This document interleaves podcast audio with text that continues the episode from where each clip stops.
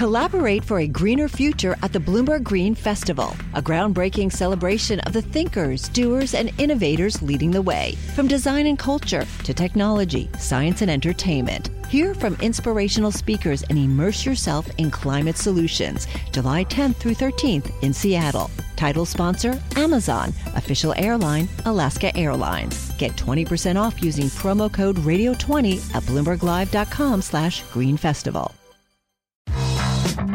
Welcome to the Bloomberg Markets Podcast. I'm Paul Sweeney, along with my co host, Vonnie Quinn. Every business day, we bring you interviews from CEOs, market pros, and Bloomberg experts, along with essential market moving news. Find the Bloomberg Markets Podcast on Apple Podcasts or wherever you listen to podcasts and on Bloomberg.com. Well, as we all know, it is FOMC statement and news conference day. We'll be hearing from Fed Chair Jay Powell later on. It's not as if we haven't been hearing from Fed members, but he can only add to the dialogue or the conversation that's being had across the country. Let's bring in somebody else who will be speculating about this, and that is Robert Tipp, Managing Director, Chief Investment Strategist at PGIM. Robert, thanks for joining. So we'll get the statement at 2 p.m. What will be different from the last statement? I think the Fed is going to take a breather here. I think they're going to, you know, continue to emphasize that they're there, that they're bringing online all of the aggressive programs that they've announced. Um, but I think they're at the bridging stage. Uh, you know, we've gone through uh, the the drop in, into the void, and uh, they sprung into action, and they instilled in the markets really a, uh, the first phase, which was the leap of faith. Uh, but now we're on the other side. We're getting evidence of recovery and uh, as you know, may have been made clear by the payroll number. I mean, obviously it's early days, but you'd expect the first stages could see some pretty rapid growth. And so it's difficult for them to pour a lot of gas on and fire all remaining bullets uh, as the economy is is um, really accelerating. I think they're going to uh, plant some seeds here uh, and leave the door open and leave the impression that they definitely want to ensure this recovery and that they're not taking it for granted. But I think uh, fresh steps here uh, in programs, kind of shock and awe, I think is going those are going to be limited. So, Robert, you mentioned uh, that better than expected jobs report we got last week. How are you thinking about the economic recovery uh, for the remainder of the year going into next year now? Uh, how's that changed for you over the last several weeks? Sure. Well, I think the expectation was, you know, based on the way this has played out in other places, that that you you know should expect to see a, a rapid recovery in some ways in these uh, early stages. I mean, we had a sudden stoppage in activity, uh, everybody locking down and staying home, but you immediately saw sequential growth beginning.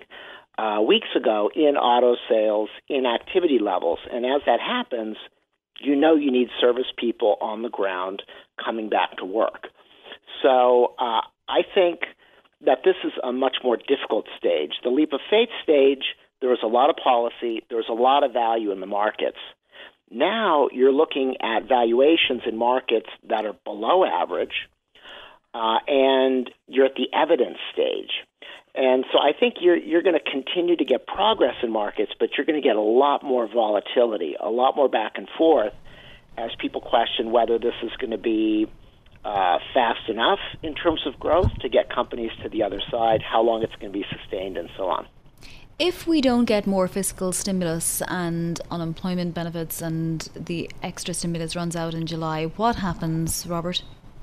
Yeah, I mean, I think you're going to have to get some more stimulus. They're going to have to uh, keep that going to to some extent um, because you can't have uh, you know a huge uh, swath of the population you know without income. And there's a uh, you know when you look at the uh, the deciles in terms of uh, wealth, income, savings, and so on, there's very little wiggle room uh, for uh, you know broad spectrum of the population, and so I think that even uh, if you're getting millions of jobs created every month, uh, it, it's not going to be the majority of jobs getting recreated in the next few months, and so they're going to have to keep something going there.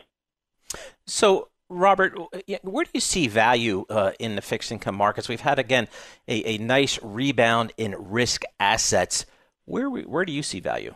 Yeah, let me answer that question and back and fill a little bit on the last one. Uh, so, you know, looking out over the long term, I think spread product is going to outperform. You're going to have to be very selective, though. Uh, you know, we're looking across pretty much all sectors, whether it's uh, high quality structured product, uh, European peripherals, hard currency and local emerging markets, IG, high yield corporates. Uh, there are good values in, in all of these areas. Um, but as legislation is worked on, as we get closer to the election and uh, we see more uh, of Biden and the competition uh, for leadership in, in that race, uh, and all the other things, geopolitics, trade wars, uh, you know, you have um, investors in many cases that may have been chased into a rally that they didn't believe in and uh, you'll see you know more days like today where it's not just one way progress. You're going to get uh, backing and filling. I think over the long run though that's where the value is going to be. Number one is in spread product. I think number two there's going to be a lot of opportunities on the interest rate side. Because i think whether the fed uh, really doubles up on their programs today or not and i think that's unlikely I think in the long run, you're still looking at a shift, a secular shift to lower rates, and the long term forwards in the markets, frankly, right now, uh, don't really reflect that. So there's oh. still some value even left at the back end of the Treasury curve. Robert, thank you. Back end of the Treasury curve and spread products. Much appreciated your time today. It is Robert Tipp, Chief Investment Strategist at PGIM, joining us there. And I do want to point out that the 10 year yield today is at 77 basis points, just a little bit of a move after we got that CPI data negative month over month, down by 0.1%. Uh, the 210 spread at 59 basis points right now. Remember when we were worried about that going negative? Well, the Fed right. surely fixed that one. All right, thanks once again to PGIM's Robert Tipp. Always love chatting with him. It is time to check in with Bloomberg Opinion now. We're joined by opinion columnist Jonathan Bernstein on his latest uh, column to do with the elections coming up in a short five months from now. The column entitled Be Ready for a Long Election Night This Year. So, Jonathan, you say that administering the 2020 election would already be a challenge even if everyone acted in good faith, but there are many more challenges this year, including that we could actually be looking at a whole week. Just explain if you can, what you mean by, by that. Well, what's happened is as more and more voters are doing early voting, doing vote by mail, doing other forms of absentee voting, it just takes longer to count the ballots. And that's been a trend that's happening over the last several elections. And it's going to be accelerated this year because we're expecting way more vote by mail this year. And so there's going to be a lot of states that only can count, you know, 60% or so of their ballots on election night. And so we need to expect that it's going to take days, maybe up to, you know, 10 days, 15 days to get a final result from some states, including some of the battleground states. So is it the case that, you know, we're not going to see uh, the election called on election night, that no matter what, it's very likely that we won't have – uh, a conclusion to the election for again up to maybe ten days? It depends on how close the election is, of course. Um, yep. There are gonna, there's a bunch of states that you know basically are still going to be able to call the state that uh, election night, but um, in some of the other states, including Pennsylvania and Arizona, which are both you know major battleground states, expected to be this time. If those states turn out to um, be the the margin of you know of victory, we're not going to know possibly for quite some time. And the thing is, there's nothing wrong with this. This is planned. This is how it needs to be to get everybody to vote and to have an accurate count. So one of the important things for everybody to do in a in a position to do so is to warn everyone in advance. This is going to happen. This is okay. This is not fraud. This is not questionable. This, there's nothing wrong with this. This is the best way to let everybody vote and get an accurate count. And yet, Jonathan, why do I have premonitions of all sorts of challenges and court cases and attorneys general being brought in? Well, there's no. There's two things. One is legitimately, if there's a close election, both parties are going to fight for their rights, and that's you know, there's nothing wrong with that. Then on top of that, we have a president of the United States who who alleged fraud without evidence in an election that he won. So we're sort of all expecting him to allege fraud no matter what happens because that's what Donald Trump does. He claims fraud based on nothing. So, you know, it's it's going to be a there's a good chance it's going to be a mess especially if it's a close race. It's going to be a mess. It's going to look ugly, and the best we can do is warn everybody, "Hey, this is what to expect." I mean, Paul, just you know, stop there for one second and just yep. think how strange it is that you're putting effort into explaining to the public that fraud is not going to take place, but you have the president saying that right. fraud is taking place. How right, do you exactly. combat that? it's interesting, you know, it, Jonathan. That, that's a great question. I mean, I think the issue is here are, is the delay this election primarily driven by the write-in votes, the mail-in votes that are resulting from the pandemic, or is there anything else going on here? Well, a lot of states are just shifting more to um, mail-in votes to begin with, and states have different rules so that some states you can uh, the, the deadline is to get a um, to get the ballot in to get the ballot um, you know in the mail on election day, so it may take another day or two to be to arrive, and then they have to sort it, and they have to count, and it takes a lot longer to count um, absentee votes and vote by mail because you have to certify it, you have to make sure it's a real. You can't just you know throw everything through the machine. So it takes longer, and then there's an additional complication, which is another thing we have to let people know, which is that the people who tend to vote at the last minute tend to be more Democratic than Republican. So we need to expect in most states it's not it's not consistent across all states, but it is true in both Pennsylvania and Arizona. We expect the election night count to be better for Republicans than the final result. And there's a good chance that Republicans may have the lead on election night while experts who know you know who know how this works know that Democrats have a very good chance of overtaking that. How will this affect how we should read polling on the way up to the election? Obviously, polling has uh, not had a great record recently anyway, but you know, presumably there would be you know different polls this year, different types of of, of collecting data and people reading them differently, and, and you would have thought hopefully better than the last couple of elections. Will it make a difference? That's a great question. The polling actually last time around was better than people think. The national polls basically got it right. Some of the state polls were wrong. Um, we're, there's no particular reason to think that absentee voting, vote by mail, will really affect that. Pollsters have learned, you know, people now start voting in, in early October. Um, the, it's more of a one month election that then takes a week to count than a one day election that takes one night to count. Um, so, so there's actually sort of slippage on both sides, and pollsters have gotten better, have gotten pretty good at knowing that's happening and adjusting for it. So we may have polling errors, but it shouldn't really affect the count that much.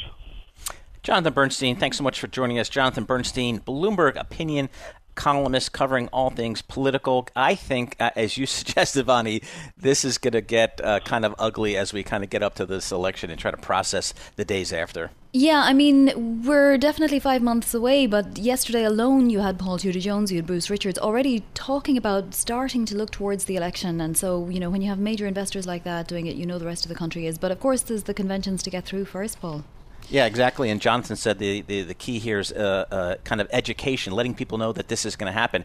But Jonathan's column was the, f- the, first time I kind of kind of came up to this issue. So there's a lot more education that needs to be had going forward, but it'll be certainly an issue. Success is more than the final destination. It's a path you take one step at a time. It's discipline, it's teamwork, and it's the drive and passion inside of us that comes before all recognition. It's what Stifel's been doing for over 130 years. Quietly, yet strategically, Stifel's become one of the fastest growing wealth management and investment banking firms in the country. Our financial advisors go beyond traditional wealth management to provide clients with direct access to one of the industry's largest equity research franchises and a leading middle market investment bank because success is the drive it takes to keep climbing the passion to keep investing, the best of each of us made better by the best in all of us. And that is where success meets success. Start your journey at stifel.com. That's S T I F E L.com. Stifel Nicolaus and Company Incorporated, member SIPC and NYSE.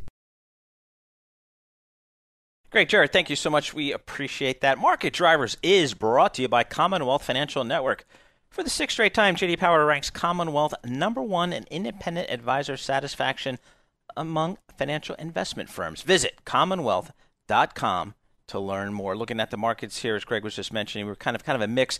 S&P down slightly, Dow down 150 points, but the Nasdaq is higher to get a sense of what's really going on and how we should be thinking about these equity markets going forward in the face of this global pandemic. We welcome our good friend uh, Gina Martin Adams. She's an equity strategist uh, for Bloomberg Intelligence. Gina, thanks so much for joining us here. Give us your sense here of kind of how you're viewing the markets here after this nice bounce off the lows that we've seen in the equity markets. How are you kind of taking a look at the next 12 months for the equity markets?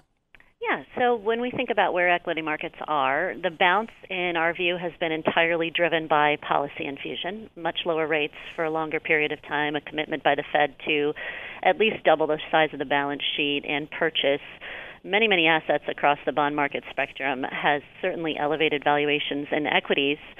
Um, but we've now priced, effectively priced that policy infusion in. So we're waiting for our next leg higher. And I do think that's why you're seeing the market sort of take a pause here, rotate back into some longer term winners. And I do think we're in for a period of maybe a rockier climb as we move into more of a show me market. And by that I mean we're going to have to see the economic data continue to improve, maybe a little upward revision momentum emerge in the earnings uh, in the earnings expectation stream to really drive performance from here. So we've gone from policy driven market to what's likely to be more of an economically and earnings driven market uh, over the next several months in our view. Yeah, just as you talk about that, we're seeing the FANGs higher today, which again shows the Nasdaq up two thirds of a percent, while the other indices are lower. But Gina, not by very much. And if you say we're going back to the fundamentals, you know, what does an improvement look like? Because we're looking at seriously negative numbers, particularly for earnings next quarter. We are, but the expectation is for that negativity to persist, and I think that's an important an important point to make. If you look at your average recovery following a recession lows, you typically get a 10% um, growth pace in EPS uh, following those lows in the year after those lows. So. Uh, 10% is your average. We're baking in a 5% expectation in terms of our forecast for where the S&P 500 is most likely to go. The consensus expects only 1.5% growth. So I think this is an important thing to keep in mind is there's no implied expectation for recovery really in the earnings stream in terms of consensus expectations. I would argue the market is probably pricing in about 2% growth following our our second quarter trough. So that's why we're so sensitive to what happens with the pace of economic growth and earnings recovery. Yes, the current economic numbers look bad, but they are getting less bad. As long as they continue to get less bad and start to migrate to potentially growth, we're more likely to see revision momentum revert higher. We're more likely to see earnings beat expectations, and that's going to keep the market most likely moving higher, albeit certainly not at the double digit pace of uh, monthly growth that we've experienced most recently. It'll be it'll most likely be a rockier, rockier climb because it's driven more by improving earnings expectations and improving economic outlook, which by its very nature is much more diffi- a more difficult portion of the equity market climb than the pure valuation expansion driven portion that we've just been through. So, Gina, we've had the Fed kind of come out, you know, since the beginning of this pandemic and be, you know, quite aggressive, quite uh, forthright in kind of their views of how they need to stimulate uh, the market and, and add to liquidity in the market. Fiscal stimulus is kind of taking a back seat here. Is that does the market need to see another big round of fiscal stimulus here, or is that not a prerequisite for support of this market right here? I think it'll entirely depend upon the pace of economic recovery. I mean, I think we can all admit that we were very shocked by the pace of employment recovery recorded in the month of May, just on a couple of weeks of reopening to see that kind of employment growth. There's a lot of skepticism as to whether it will continue, but if it does continue into June, I think the fiscal bodies are going to really start to question how much spending they need to do, how much stimulus they need to do. At the same time, you've got a lot of fear out there that we're going to have another reinfection wave, that we're going to experience some, you know, sort of yep. um, greater shutdown come winter months. And so I think that they want to reserve some firepower in the event that we do see some sort of reinfection going forward. Not to mention the fiscal budget is not exactly sanguine at this moment in time. We've right. certainly accumulated a tremendous fiscal uh, fiscal deficit. So I think they're going to be somewhat conservative. Certainly follow the data. I think in certain cases there's enough political momentum, such as the extension of uh, unemployment benefits, to probably get something through but we're unlikely to see a massive bazooka package like we saw in the spring simply because we do appear to be pushing past the worst of the worst. Mm-hmm. And as long as we're going to continue to see some incremental improvement in economic growth, your case for extraordinary fiscal expenditure um, in that kind of environment it is diminished somewhat. And the equity market is not necessarily counting on it. You know, with one and a half percent growth forecast for earnings over the next 12 months, the equity market is essentially just saying hey, we're going to have incremental improvement in the economy, I would say another fiscal package is um, likely to provide a big boost. Gina, very briefly, what do you make of the distressed equity investing that we're seeing right now? Hertz, Chesapeake, J.C. Penney. Yeah, I mean, I think it's just a risk tolerance move. I do think that what's happening in general is an improvement in risk tolerance. Investors are willing to go out the curve in terms of lower quality investments, higher volatility investments. That's very symptomatic of um, sort of recession lows, very consistent with experiences of past. Um, I wouldn't call it necessarily taking a flyer, but certainly finding those um, those potential opportunities where we've seen extraordinary dislocation and maybe some mispricing in the market is definitely the risk appetite of the day.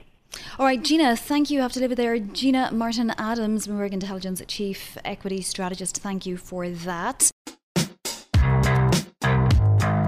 There's one CEO I would probably not want to be during these times, and that is an insurance company CEO. Yeah, they exactly. are on the hook for so much, or at least they say they're not, but uh, those who are claiming they are uh, sometimes have a pretty good argument, or at least they think they do. Let's bring in somebody who knows both sides of the story, and that is Matt Palazola, who covers all of the insurers, particularly the property and casualty insurers, for us at Bloomberg Intelligence.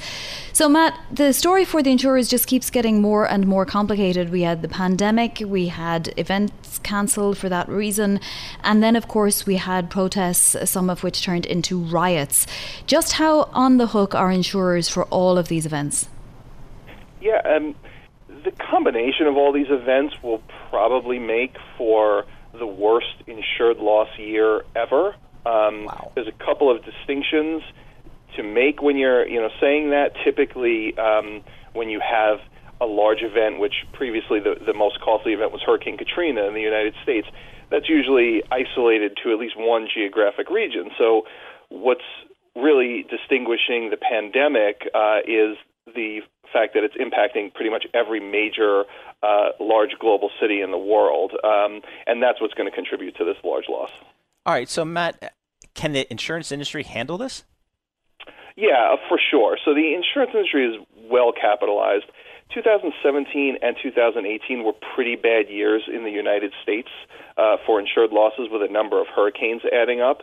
And even through that, uh, insurance companies remained pretty well capitalized. And I think the other important point is that if these losses are very geographically dispersed um, by region, they're going to be very ge- very dispersed by company too. So it's going to be spread across the entire global industry. So I wouldn't have capital concerns for the entire industry.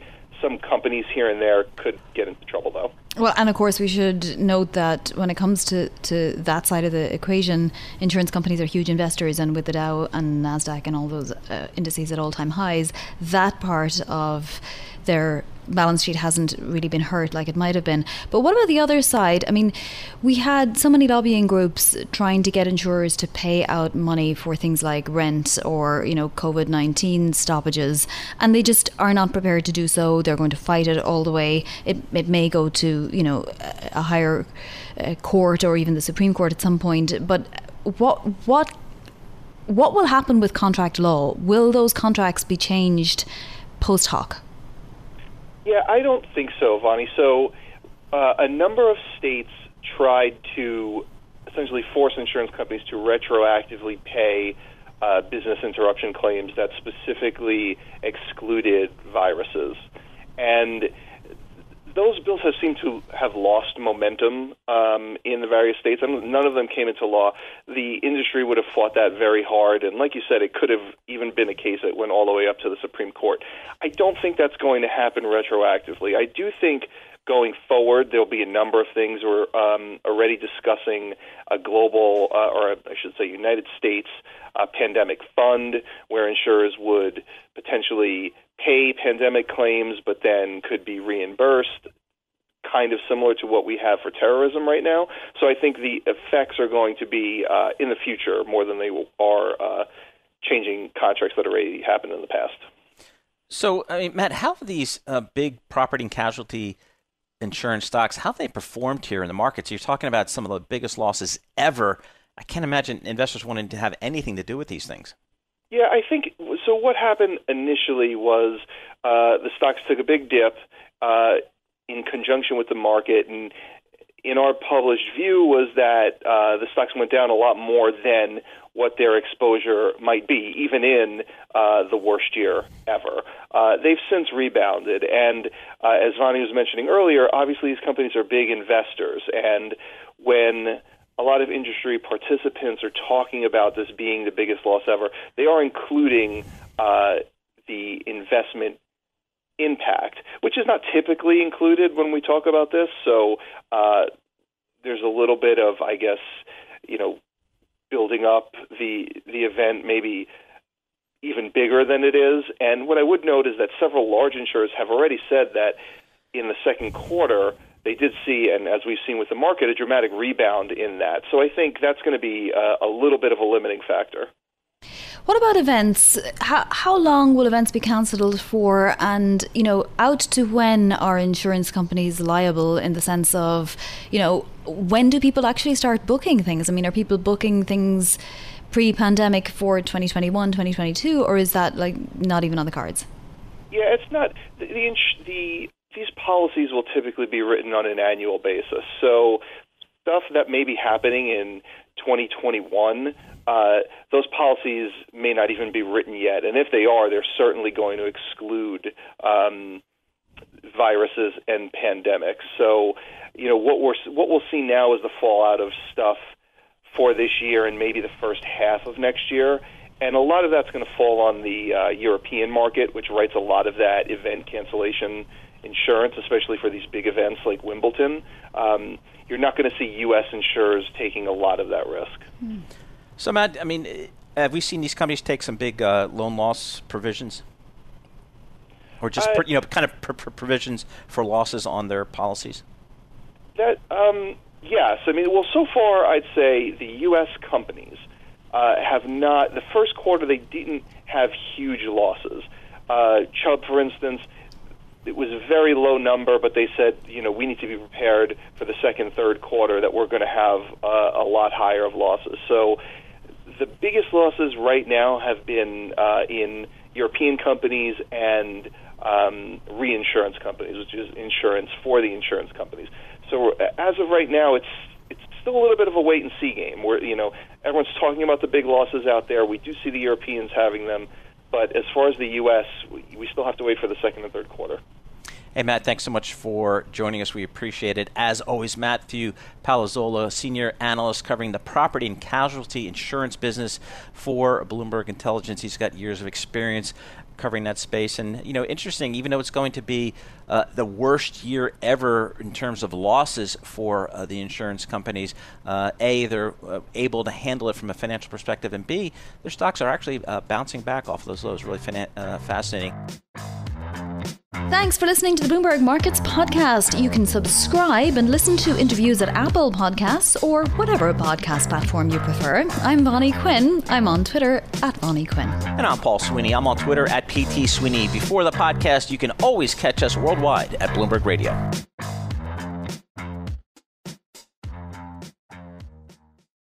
Collaborate for a greener future at the Bloomberg Green Festival, a groundbreaking celebration of the thinkers, doers, and innovators leading the way. From design and culture to technology, science, and entertainment. Hear from inspirational speakers and immerse yourself in climate solutions. July 10th through 13th in Seattle. Title sponsor Amazon. Official airline Alaska Airlines. Get 20% off using promo code radio20 at bloomberglive.com slash green festival.